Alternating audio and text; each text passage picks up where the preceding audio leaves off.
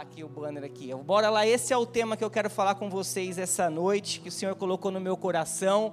Esse é o tema: relaxe, descanse e deixe Deus trabalhar. Amém? Você pode falar para alguém que está do teu lado isso aí? Ei, queridão, relaxe, descanse e deixa Deus trabalhar. É desse jeito. Eu não sei o que, que vem na sua mente quando fala sobre você relaxar e descansar. Às vezes uma viagem, às vezes um passeio, às vezes está em casa sentado numa rede. O que, que vem na minha cabeça quando fala sobre relaxar e descansar é isso aqui, ó. Olha lá. É, invejosos vão falar que eu não peguei, Rafa, esse peixe. Que só foi a foto, mas né? Quando a gente fala sobre relaxar, descansar, para muitas pessoas é um descanso, é um lazer em família, é essa vida nova que eu estou entrando para pescar. Os amigos não estão ajudando, estão indo pescar e não estão convidando. Mas amém, Deus está trabalhando no processo, né? Mas, gente, quando a gente fala sobre relaxar e descansar, por que eu estou falando sobre esse tema? Porque esse, essas três fases, relaxar, descansar e deixar Deus trabalhar, nos tempos de hoje é muito difícil da gente fazer, é muito difícil da gente cumprir. Porque quando a gente fala sobre relaxar e descansar, aí você fala para mim, poxa, eu acordo às 5 da manhã para tentar fazer uma atividade física. Eu não vou falar que é na força do ódio, porque a gente é crente, né? Então você acorda ali passando pela prova, dando glória a Deus para ir fazer uma atividade física, chega, toma um banho, leva filho na escola, vai trabalhar, trabalha, paga conta, paga boleto, volta, faz janta, alguns vão para a faculdade, você chega em casa cansado, você fala, relaxar e descansar não serve para mim. E quando a gente fala sobre deixar Deus trabalhar, então, hum, aí fica mais difícil, né? Porque nós somos a geração do agora. A gente quer tudo para ontem. Nós somos a geração do WhatsApp. Você manda um WhatsApp para alguém, você viu que a pessoa visualizou, você já está mandando um ponto de interrogação na seguida. E aí? Você não vai responder? Que demora é essa? É a geração fast food, né? A geração iFood, que é tudo na hora, tudo do medo, tudo rápido. Você faz uma encomenda lá na Shen, atrasou, você já está desesperado que o navio afundou. E, nossa, aquele investimento de 100 reais naquelas 25 blusinhas. Meu Deus, que prejuízo porque a gente não sabe esperar. A gente sabe, a gente quer sempre do nosso jeito. A gente é uma geração que quer resposta para tudo. Tudo a gente quer resposta. E se fosse para Deus nos dar resposta em tudo, a gente seria Deus e não Ele porque nem tudo depende de resposta, nem tudo é do nosso jeito. E por que, que eu estou te dizendo isso? Porque aí a gente vive uma vida pilhada, uma vida cheia de coisas, num ativismo terrível, e a gente não entra nesse descanso que Deus tem para a gente. E é sobre isso que eu quero falar hoje, sobre um descanso em Deus, sobre descansarmos em Deus, sobre descansarmos na fé, na crença em Deus. Amém? Amém. E foi mais ou menos assim que aconteceu com o povo no deserto. O povo do deserto havia uma promessa para eles: entrar num descanso, numa terra de deleite, numa terra de descanso. Só que em algum momento do percurso eles se perderam. E eu quero ler alguns textos com você. Os primeiros eu vou colocar aqui na tela. É esse aqui, ó, Hebreus 4. Hebreus 4:1 diz assim, ó: "Portanto, visto que nos foi deixada a promessa de entrar aonde? No descanso de Deus. Tenhamos cuidado para não parecer que algum de vocês deixou de alcançá-la. Porque também a nós, a nós aqui, foram anunciadas boas novas, exatamente como aconteceu com eles, falando aqui do povo do deserto. Mas a palavra que eles ouviram não lhes trouxe proveito. Olha isso, gente. A palavra de Deus não lhe trouxe proveito. Ou seja, não valeu de nada. Eles ouviram uma palavra, mas parece que entrou aqui e saiu aqui. Porque não foram unidos por quê? Por meio da fé com aqueles que ouviram. E o 3, nós, porém, que cremos, entramos no descanso, conforme Deus disse: Assim jurei na minha ira, não entrando no meu descanso. E ele, ele disse isso, mesmo que as obras já estivessem concluídas desde a fundação do mundo. Aqui está falando sobre aquele povo do deserto, eles estavam debaixo de uma promessa, debaixo de uma palavra. Vocês vão entrar numa terra boa, numa terra de, de alegria, de conforto, que emana leite e mel, e ali seria um descanso, ou seja, existia uma terra pronta para tudo que eles precisavam. Era um verdadeiro resort ali pronto para eles entrarem e deleitarem. Agora pensa um pouco na gente, eu e você hoje. Nós somos filhos de Deus, amém? Nós estamos debaixo de uma promessa, nós estamos debaixo de um propósito. Tudo já está pronto para a gente, desde a fundação do mundo foi projetado algo para a gente. Salmo 139 fala que quando a gente estava no ventre da nossa mãe, existia ali já um projeto, um propósito, planos sobre a nossa vida. Ou seja, nós também temos planos para entrar nesse descanso. Mas será que nós estamos fazendo como aquele povo no deserto? Será que a palavra de Deus tem sido aproveitada por nós para que a gente chegue no nível que a gente tem que chegar? Vamos continuando aqui. Hebreus 4, 6 agora, o verso 6. Visto, portanto, que resta entrarem alguns naquele descanso, e que por causa do que? Da desobediência, olha aí, não entraram aqueles aos quais anteriormente foram anunciadas as boas obras. Gente, olha isso, por causa da desobediência, aquele povo não entrou no descanso por causa da desobediência, aquele povo, ele não usufruiu de, de, do melhor de Deus, por quê? Porque eles não obedeceram. E quando a gente fala aqui sobre obediência, a gente fala sobre responder a Deus, certo? Mas também a gente pode falar porque eles não deram crédito àquilo que eles ouviram. Eles não deram crédito à palavra que veio sobre eles. E dar crédito é o que? É confiar naquilo que foi dito. Quando eu estou dando crédito a algo, eu estou confiando naquilo que foi dito. Quando eu dou crédito, alguém me fala alguma coisa, eu confio, vai lá, faz isso, é assim, é dessa forma. Eu estou dando crédito naquilo que foi dito. Então aquele povo ele não deu crédito à palavra de Deus, para que eles pudessem repousar naquele descanso. E olha essa frase sobre dar crédito aqui do Joe Piper. Ó. Dar crédito à palavra de Deus significa confiar na sabedoria divina acima da sabedoria humana. Ou seja, muitas vezes a gente está igual aquele povo do deserto, porque nós ouvimos a palavra, mas nós não damos créditos a ela. Nós ouvimos a palavra, mas nós ficamos com a sabedoria humana, esquecemos de ficar com a sabedoria do alto. Nós ouvimos a palavra, mas eu prefiro ficar com a direção do William Bonner no Jornal Nacional, do site, do Globo.com. Eu prefiro pesquisar o Google para saber se o que eu estou sentindo é uma doença grave e a gente gente esquece de confiar na palavra de Deus, a gente esquece de dar crédito à palavra dEle. E sabe o que acontece com isso, gente? Quando a gente não dá crédito à palavra, nós deixamos de viver os planos que Deus tem preparado para a gente nós deixamos de viver os propósitos que Ele tem preparado para a gente, aquela boa, agradável e perfeita vontade de Deus, eu deixo de viver, por quê? Porque eu não estou crendo, ou seja, a gente deixa de descansar nele, porque a gente está mais envolvido com o lado humano, com a sabedoria humana, com o que eu acho, com o que eu penso, com o que eu, com o que eu sinto, e foi mais ou menos aquilo que aconteceu com aquele povo, e nós vamos sair daqui hoje crendo, dando crédito a essa palavra palavra, amém? amém? Vamos mais um aqui, o verso 9 agora, 9 e 10. Assim ainda resta um descanso sabático para o povo de Deus, pois todo aquele que entra no descanso de Deus também descansa das suas obras, como Deus descansou das suas. Amém? Hoje, se ouvirem a sua voz, não, não, peraí que esse aqui não é não. Estou passando, é que aqui já está os dois textos juntos. Calma aí. Então é até aí. Amém? Deus cansou das suas obras. Percebe aqui o que? Eu não preciso fazer nada como homem natural. Ou seja, eu só coopero com Deus. Eu e você nós precisamos cooperar com Deus e como? Dando crédito à palavra dele. Crendo naquilo que ele me falou, dando crédito à verdade dele. Sabe, gente, existe uma diferença muito grande entre só ouvir e ouvir e crer.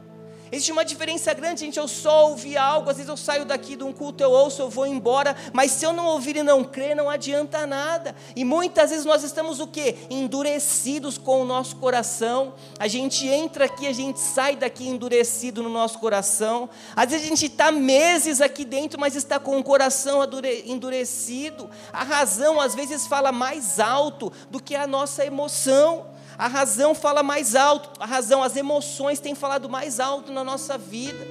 A gente tem dado crédito para aquilo que a gente sente, aquilo que a gente ouve, aquilo que a gente pensa. Olha esses dois textos, olha lá, Salmo 95, 7. Ó. Hoje, se ouvirem a sua voz, não endureçam o coração como em Meribá, como naquele dia em Massá, no deserto. Ou seja, endurecer o coração é tornar-o lento e não responsivo a Deus, e dessa forma fortalecê-lo na incredulidade. Olha isso, gente. Um coração endurecido é aquele coração que não responde a Deus. Um coração lento, ou seja, um coração que não tem uma resposta com clareza, um coração que não tem uma resposta rápida, um coração que está fechado, sabe aquela semente que caiu no, nos espinhos, no, no solo rochoso? É esse é um coração endurecido. Olha Hebreus também, Hebreus 13, 12, ó. Portanto, tomem cuidado com os seus próprios corações, irmãos, para que não se tornem maus e incrédulos, levando vocês para longe do Deus vivo. E sabe o que é um coração incrédulo, querido? É um coração que ouve a verdade, mas não dá crédito a ela. É um coração que ouve a verdade. E há muito tempo eu achava que incrédulo era a galera que era do mundão, que não conhecia Jesus, né? Ah, olha os incrédulos, aquele lá é incrédulo, aquele não conhece Jesus. E aí um dia o pastor Hélio falou algo que mudou o meu pensamento, mudou a minha história. Olha o que ele disse: incrédulo não é aquele que nunca ouviu a verdade. Aquele que nunca ouviu chama-se ignorante. Ou seja, aquele que não conhece sobre Jesus, ele não é um incrédulo, porque ele nunca ouviu a verdade, ele é o ignorante, ele não conhece. Mas o incrédulo é aquele que ouve a verdade e não dá crédito a ela. E sabe o que é doloroso nisso? Que muitas vezes os incrédulos somos nós que estamos sentados ouvindo uma palavra e a gente não dá crédito a ela. Muitas vezes somos nós que estamos sentados aqui e a gente ouve uma palavra e a gente não dá crédito a essa verdade, a gente não crê, a gente entra aqui e sai do mesmo jeito. A gente ouve, depois no primeiro problema que vem amanhã, a gente já está de cabeça, cabeça baixa, preocupado, desesperado. Deus nos chamou para dar crédito à palavra dele, amém? Para a gente avançar no propósito que ele tem para a gente, para a gente sair daqui e sair daqui crente na palavra que foi dita em cada detalhe, em cada louvor que a gente canta. E cada louvor que canta aqui é falado no teu coração. Por isso que não canta qualquer coisa. Por isso que não é qual, ah, porque não canta a música do fulano, porque não canta qualquer coisa, canta uma palavra que vai te fazer avançar. Eu não canto olha para mim porque eu sei que eu não tenho um Deus de olhos fechados para mim. Eu tenho um Deus que está olhando para mim. Então, assim, tudo que acontece aqui do início até o fim é Deus falando com você. Você precisa sair daqui crendo nessa verdade, amém? Aleluia, você está aí ainda? Olha essa frase aqui também do Joe Piper, ó.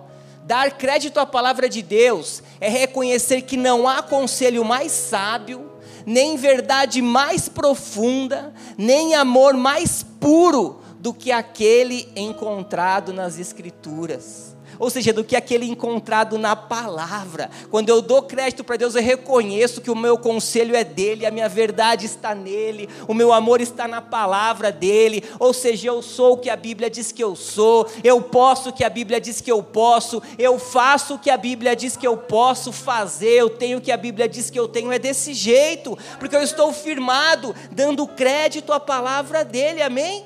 Você pode dar um amém?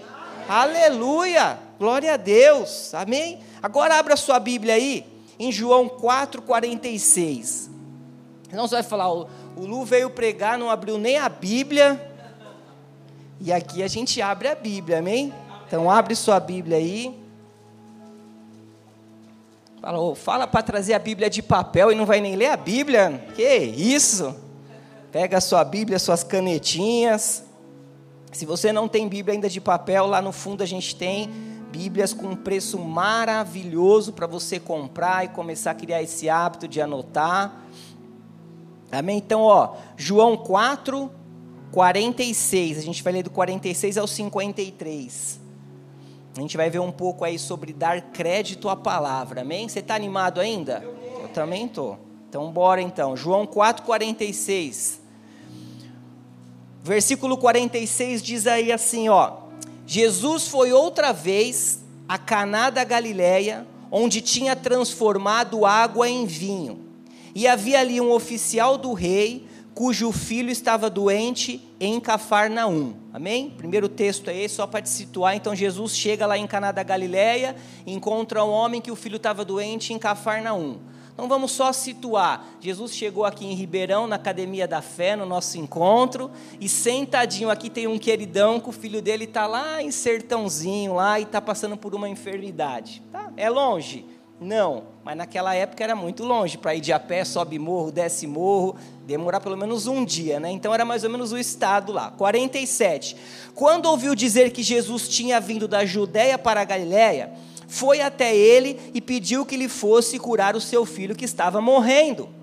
48. Então Jesus lhe disse: Se vocês não virem sinais e prodígios, de modo nenhum crerão. Jesus já, né, foi durão com o homem lá, né? Falou, ó, já tomou uma já logo na chegada. Se fosse a gente nos dias de hoje já saía da igreja. O pastor falou mal comigo, o pastor foi grosso já saía do grupo, já não falava mais ninguém, fazia um post no Instagram enorme falando da igreja, do pastor, e amanhã já estava no site que Jesus fez bullying com, com um servo dele. Porque às vezes a gente é muito mimimi church, né? Naquela época Jesus falava duro, mas as pessoas tinham coração firme naquilo que eles acreditavam. 49. O oficial pediu mais uma vez, ele foi de boa. Senhor, venha antes que meu filho morra. Tipo, vai lá, vai lá curar meu filho. Os 50. Jesus respondeu o quê? Vá, o seu filho vai viver. E o que aconteceu depois disso? O homem creu na palavra de Jesus e partiu. Escreve aí na sua Bíblia, ó, ele ouviu e deu crédito. Ou seja, o homem ouviu e deu crédito. Gente, agora pensa o seguinte: não tinha celular naquela época, ele não podia fazer uma chamada de vídeo lá com a família, ele não podia né, mandar um WhatsApp, ele não podia fazer nada, não tinha telefone, ele tinha que ir Será que foi fácil para esse homem pegar ir? Será que a gente não fala assim, eu não sei se você não for comigo, eu não vou não. E se eu chego lá e ele está doente, eu vou voltar que eu não te acho mais? Não, mas a palavra diz o quê? Que ele creu na palavra de Jesus. Ele ouviu e ele deu crédito. E ele partiu e ele foi. Quando estava no caminho, 51, quando já estava ao caminho, seus servos vieram ao encontro dele, anunciando: Ei, o seu filho está vivo. E o 52, então perguntou: a que horas o seu filho havia se sentido melhor? Falou: que horas meu filho melhorou?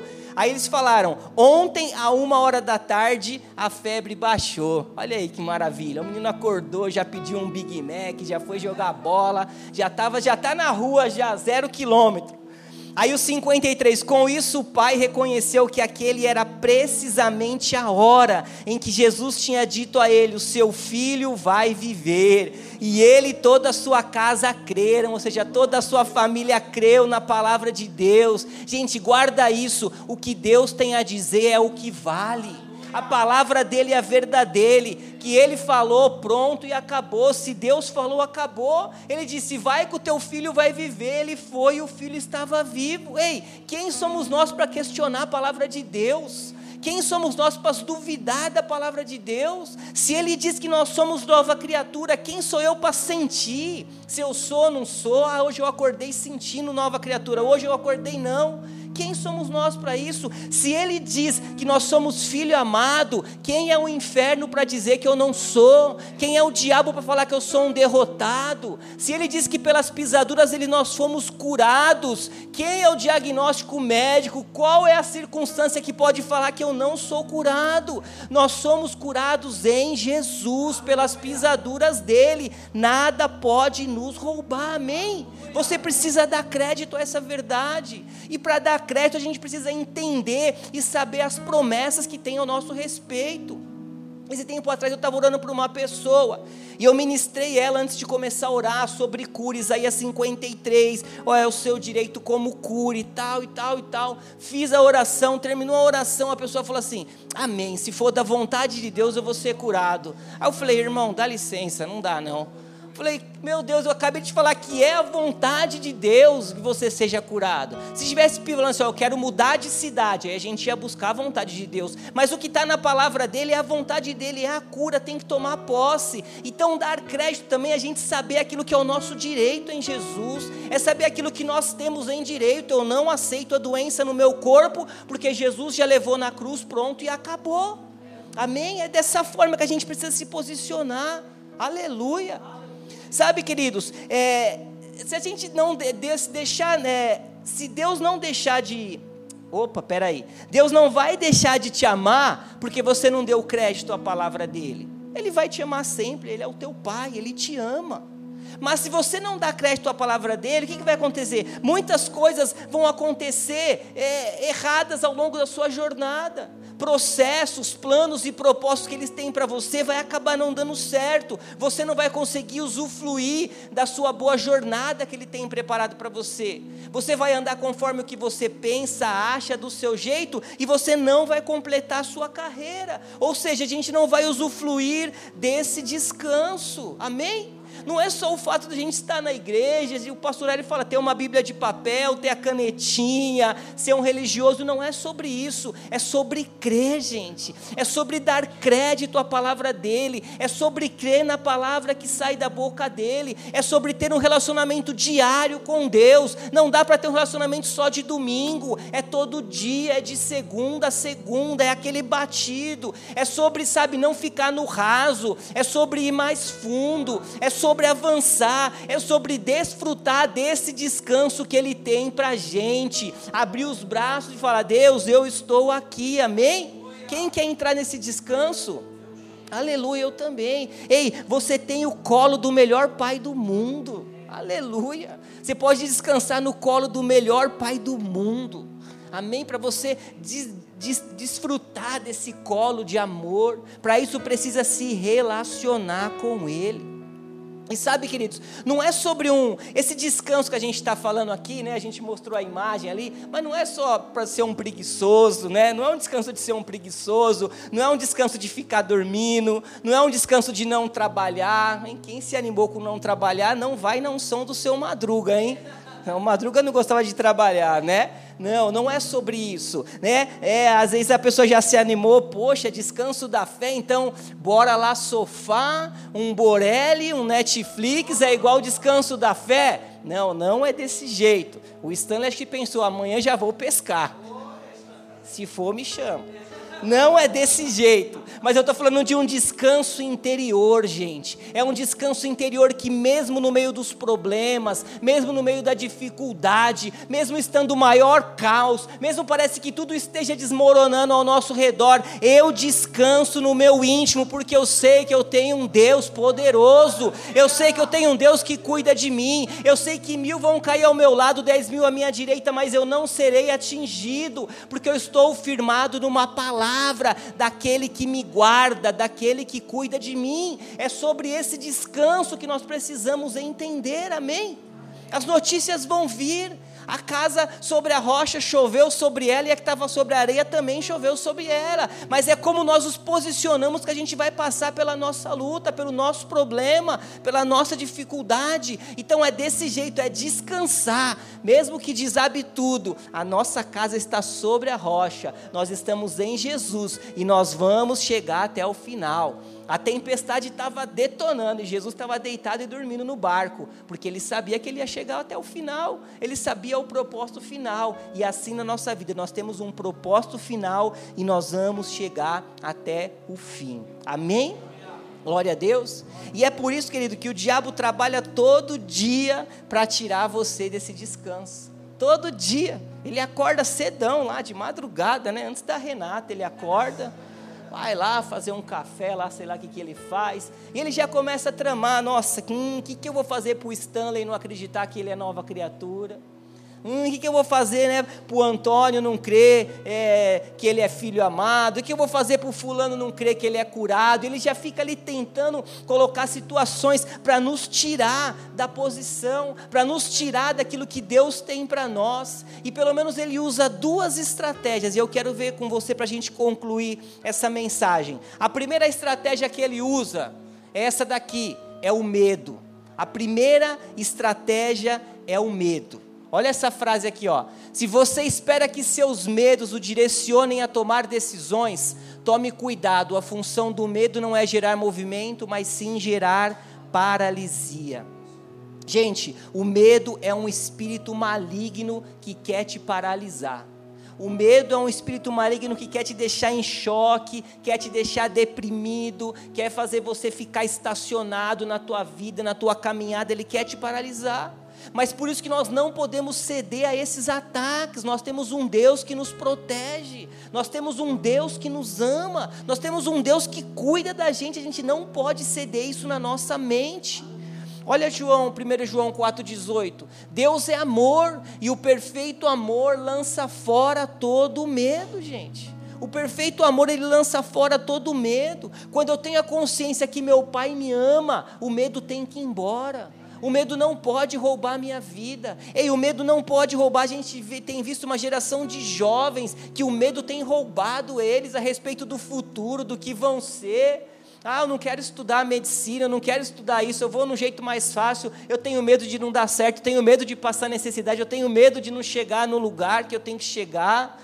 A gente olha pessoas não querem se casar mais por causa de medos, de experiências que tiveram, ou parente, ou amigo, não, casamento é ruim, eu não quero, eu vou ficar do jeito que está.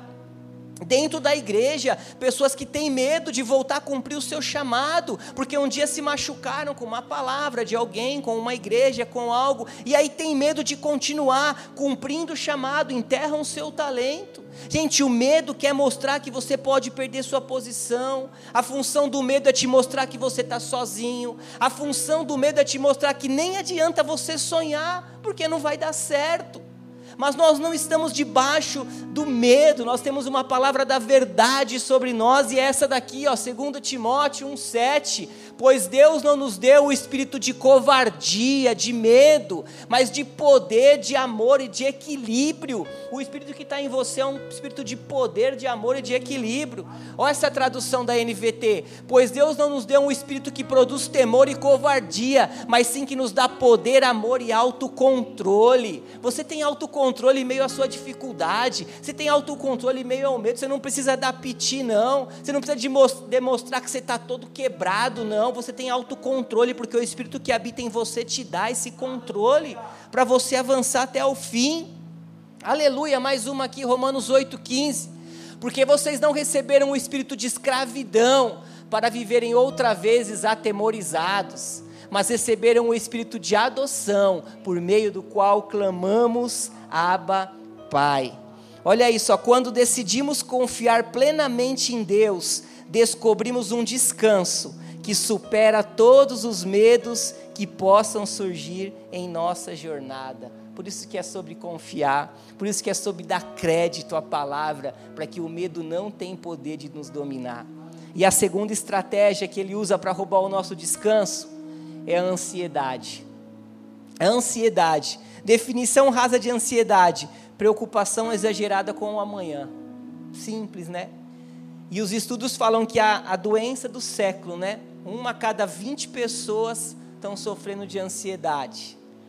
Estão passando por ansiedade. As pessoas estão pilhadas no máximo hoje. As pessoas têm uma preocupação enorme com o dia de amanhã, com as coisas que vão acontecer. Teve uma vez, faz um tempo, nós morávamos num outro prédio, a gente foi sair de casa, era um domingo de manhã, tinha um adolescente deitado no chão, no meio da garoa, garoando forte, ele deitado, a gente saiu correndo, foi ver, o que, que foi? Ele falou, não, não, não põe a mão não, estou tendo uma crise de ansiedade, que eu vou fazer uma prova aqui na UNAERP, e eu estou... Aí eu falei, você quer que hora? Não, não preciso orar. Eu falei, então fica aí. Brincadeira. Eu falei, então tá bom, mas tal. Então, tipo assim, porque ele ia fazer uma prova, ele estava deitado na chuva, porque ele ia fazer uma prova com uma crise de ansiedade. Então a gente vê isso acontecendo, sabe? As pessoas, ai, Deus não vai dar certo. Será que eu vou casar? Será que isso vai dar certo? Será que minha família vai se converter? Será que eu vou cumprir as minhas metas? Será que minha empresa vai avançar, vai romper? Será que eu vou sair do vermelho? Ei, pode parar, porque pessoas assim não entram no descanso nunca. Pessoas desse jeito nunca vão usufruir desse descanso da fé, porque a tua mente está cheia de preocupação, a tua mente está roubando aquilo que a palavra tem que estar em primeiro lugar. Você está dando, você está sentando num trono que era para Deus sentar na tua vida. Lembra na ministração, última ministração que eu fiz que eu disse que Deus tem o compromisso de prover e cuidar de você? Você é filho dele. Você é nova criatura. Deus tem o compromisso de cuidar de você. Daniel está chegando. O pastor Rafa tem o compromisso de cuidar dele. Deus tem o compromisso de cuidar de você, porque você é filho, você é nova criatura. Eu ouvi um testemunho essa semana, não lembro se foi do Subirá, de quem foi, assim, do cuidado de Deus e de como Deus fala com a gente e provê, né? Era um, um casal de jovem, a filha estava no hospital, acho que tinham 5 anos, e ela teve 16 parada, 17 paradas cardíacas. E na 18 o pai estava lá, e aí não teve o que fazer, a menina morreu. O médico falou: Ó, não tem mais jeito, avisa sua esposa, morreu. E ai, o cara não sabia o que falar, meu Deus, é uma promessa, minha filha, foi debaixo de uma promessa tal. E aí ele saiu, em vez de falar com a esposa, ele sentou na calçada, na rua. E começou a chorar e falar com Deus, Deus, mas é uma promessa e tal e tal. Aí nisso vinha passando um bêbado, pasmem o testemunho, um bêbado ia passando, bêbado mesmo. Olhou para ele e falou assim: sobe lá que sua filha ressuscitou. Ele olhou para aquele homem e falou: o quê? Aí ele falou: a sua filha está viva, pode voltar lá. Aí na hora ele ficou branco, porque ele falou: só eu e o médico sabem que essa menina morreu. Esse bêbado ele não sabe de nada. E a hora que ele voltou correndo, a filha estava sentada na cama, tinha ressuscitado. E eu achei legal que hoje foi o Subirá, não sei quem foi, ele falou assim: Deus usou aquele que ele precisava naquele momento. Ele usou uma jumenta uma vez, ele não ia usar um bêbado para falar que ele cuidou daquele homem. Eu acho que ele procurou um profeta, não achou? Procurou alguém e falou: vai lá falar isso, cara. Eu vou falar nada, estou fora. E falou: então vem você, bêbado, é você que vai falar. Porque Deus cuida da gente, Deus provê a nossa vida, Deus ele tem o compromisso de cuidar de mim e de você, amém? É o que diz aqui em Mateus 6,31, ó. Portanto, não se preocupem dizendo que vamos comer ou que vamos beber, ou que vamos vestir, pois os pagãos é que correm atrás dessas coisas, mas o Pai Celestial sabe o que? Que vocês precisam dela. Amém? Não se preocupe com o ter, querido, Ele vai prover, Ele vai prover, amém? Ele vai prover a tua vida, sabe por quê? Porque a bênção ela está em você. A bênção ela está em você. Sabe, a bênção não está na escola que estuda, não é porque é o COC, é o SEIB, não é a prefeitura. A bênção não está no sobrenome, no bairro que você mora ou nos diplomas que você tem. Não é se é Musk ou se é Firmino. Não é sobre ter diploma ou não. Não é se é Fiuza ou se é Jardim Aeroporto. Não. A bênção está na gente. A, be a bênção habita em nós. Aonde nós chegamos, nós somos abençoados mais que vencedores vencedores em Jesus, amém? Então, se Deus mandou você ir, vai, que Ele garante, aplaude ao Senhor mesmo, aleluia, aleluia, aleluia. Pode ir porque Ele garante, Ele está com você. Olha o povo do deserto, olha o povo do deserto. Durante 40 anos em que conduzi vocês pelo deserto, nem as suas roupas, nem as suas sandálias dos seus pés ficaram estragadas. Gente, olha isso. 40 anos as roupas não se estragaram, as sandálias não se estragaram. Hoje não dura nada e nem era de marca, não era Calvin Klein, não era, né? Será que a Calvin Klein me patrocina se eu ficar falando? Ah, ontem eu falei de um monte de empresa, ninguém me patrocina, ninguém me deu nada. Quando é o Felipe Valadão, os caras lá falam, a Zara já dá presente, para mim ninguém manda nada. Amém, querido? O pessoal da música pode subir para a gente concluir. Amém? Você acredita que Deus está no controle? Você acredita? Você acredita? Você está saindo daqui com essa verdade? Sabe, não é sobre uma questão física, sabe? É sobre algo interior, é sobre uma confiança gerada pela fé. Guarda isso, sabe? É um descanso na fé, não é um descanso comum, é um descanso na fé, é um descanso crendo na palavra. E sabe quando o milagre que você precisa vai se manifestar? Quando você crédito à palavra. Quando você parar de olhar para as coisas do lado de fora e começar a crer na palavra, e começar a vir para um encontro como esse, não se acostumar com a palavra, não se acostuma com o que você recebe aqui, dá crédito, toma posse em cada detalhe, traz o caderno, traz a Bíblia, anota. Eu aqui atrás da minha Bíblia tomo um monte de papelzinho, tudo que eu anoto, porque eu dou crédito àquilo que a palavra de Deus diz, e eu sei que no determinado tempo ela vai se cumprir, amém? Ela vai se cumprir. Eu quero terminar com, com um texto aqui, uma história, pode ficar de pé, pode ficar de pé é, tem um, uma história de um jovem. Esse jovem era muito ansioso, demais. Ele tinha uma mãe viúva e ele cuidava da casa, ele era responsável pela casa. E esse cara era ansioso demais, ele passava o dia inteiro preocupado, com medo de perder o emprego, de não conseguir manter a família, de não conseguir manter a casa. Aí um dia, de tão preocupado, ele escreveu numa várias cartolinas essa frase: "Não me deixe Deus sem trabalhar". E toda madrugada, quando ele acordava, ele olhava para aquela frase e falava: Ai meu Deus, não me deixe sem trabalhar, não me deixe sem trabalhar. E aí ele voltava a dormir de novo. E uma noite ele acordou mal, respira, sem respirar, muito mal, olhou para aquela frase, mas não surtiu efeito. Ele começou a ficar desesperado e começou a orar: Deus me ajuda, eu não posso ficar sem trabalho, eu tenho minha família. E começou a chorar. De repente bateu um vento, e olha o que ficou na parede: Deixe Deus trabalhar. E aí ele entendeu que é desse jeito. Deixe Deus trabalhar. Querido, deixe Deus trabalhar na tua vida. Deixe a ansiedade embora, manda o medo embora, deixe Ele cuidar de você. É sobre isso, ó. Venham a mim os que estão cansados e sobrecarregados, e eu darei descanso a vocês. É um descanso que vai além do natural, é um descanso espiritual que Ele tem para a tua vida, é um descanso que vai fazer você andar por lugares mais altos e viver a promessa que Ele tem para você, para a tua casa e para a tua família. Amém? Aleluia. Feche seus olhos, eu quero.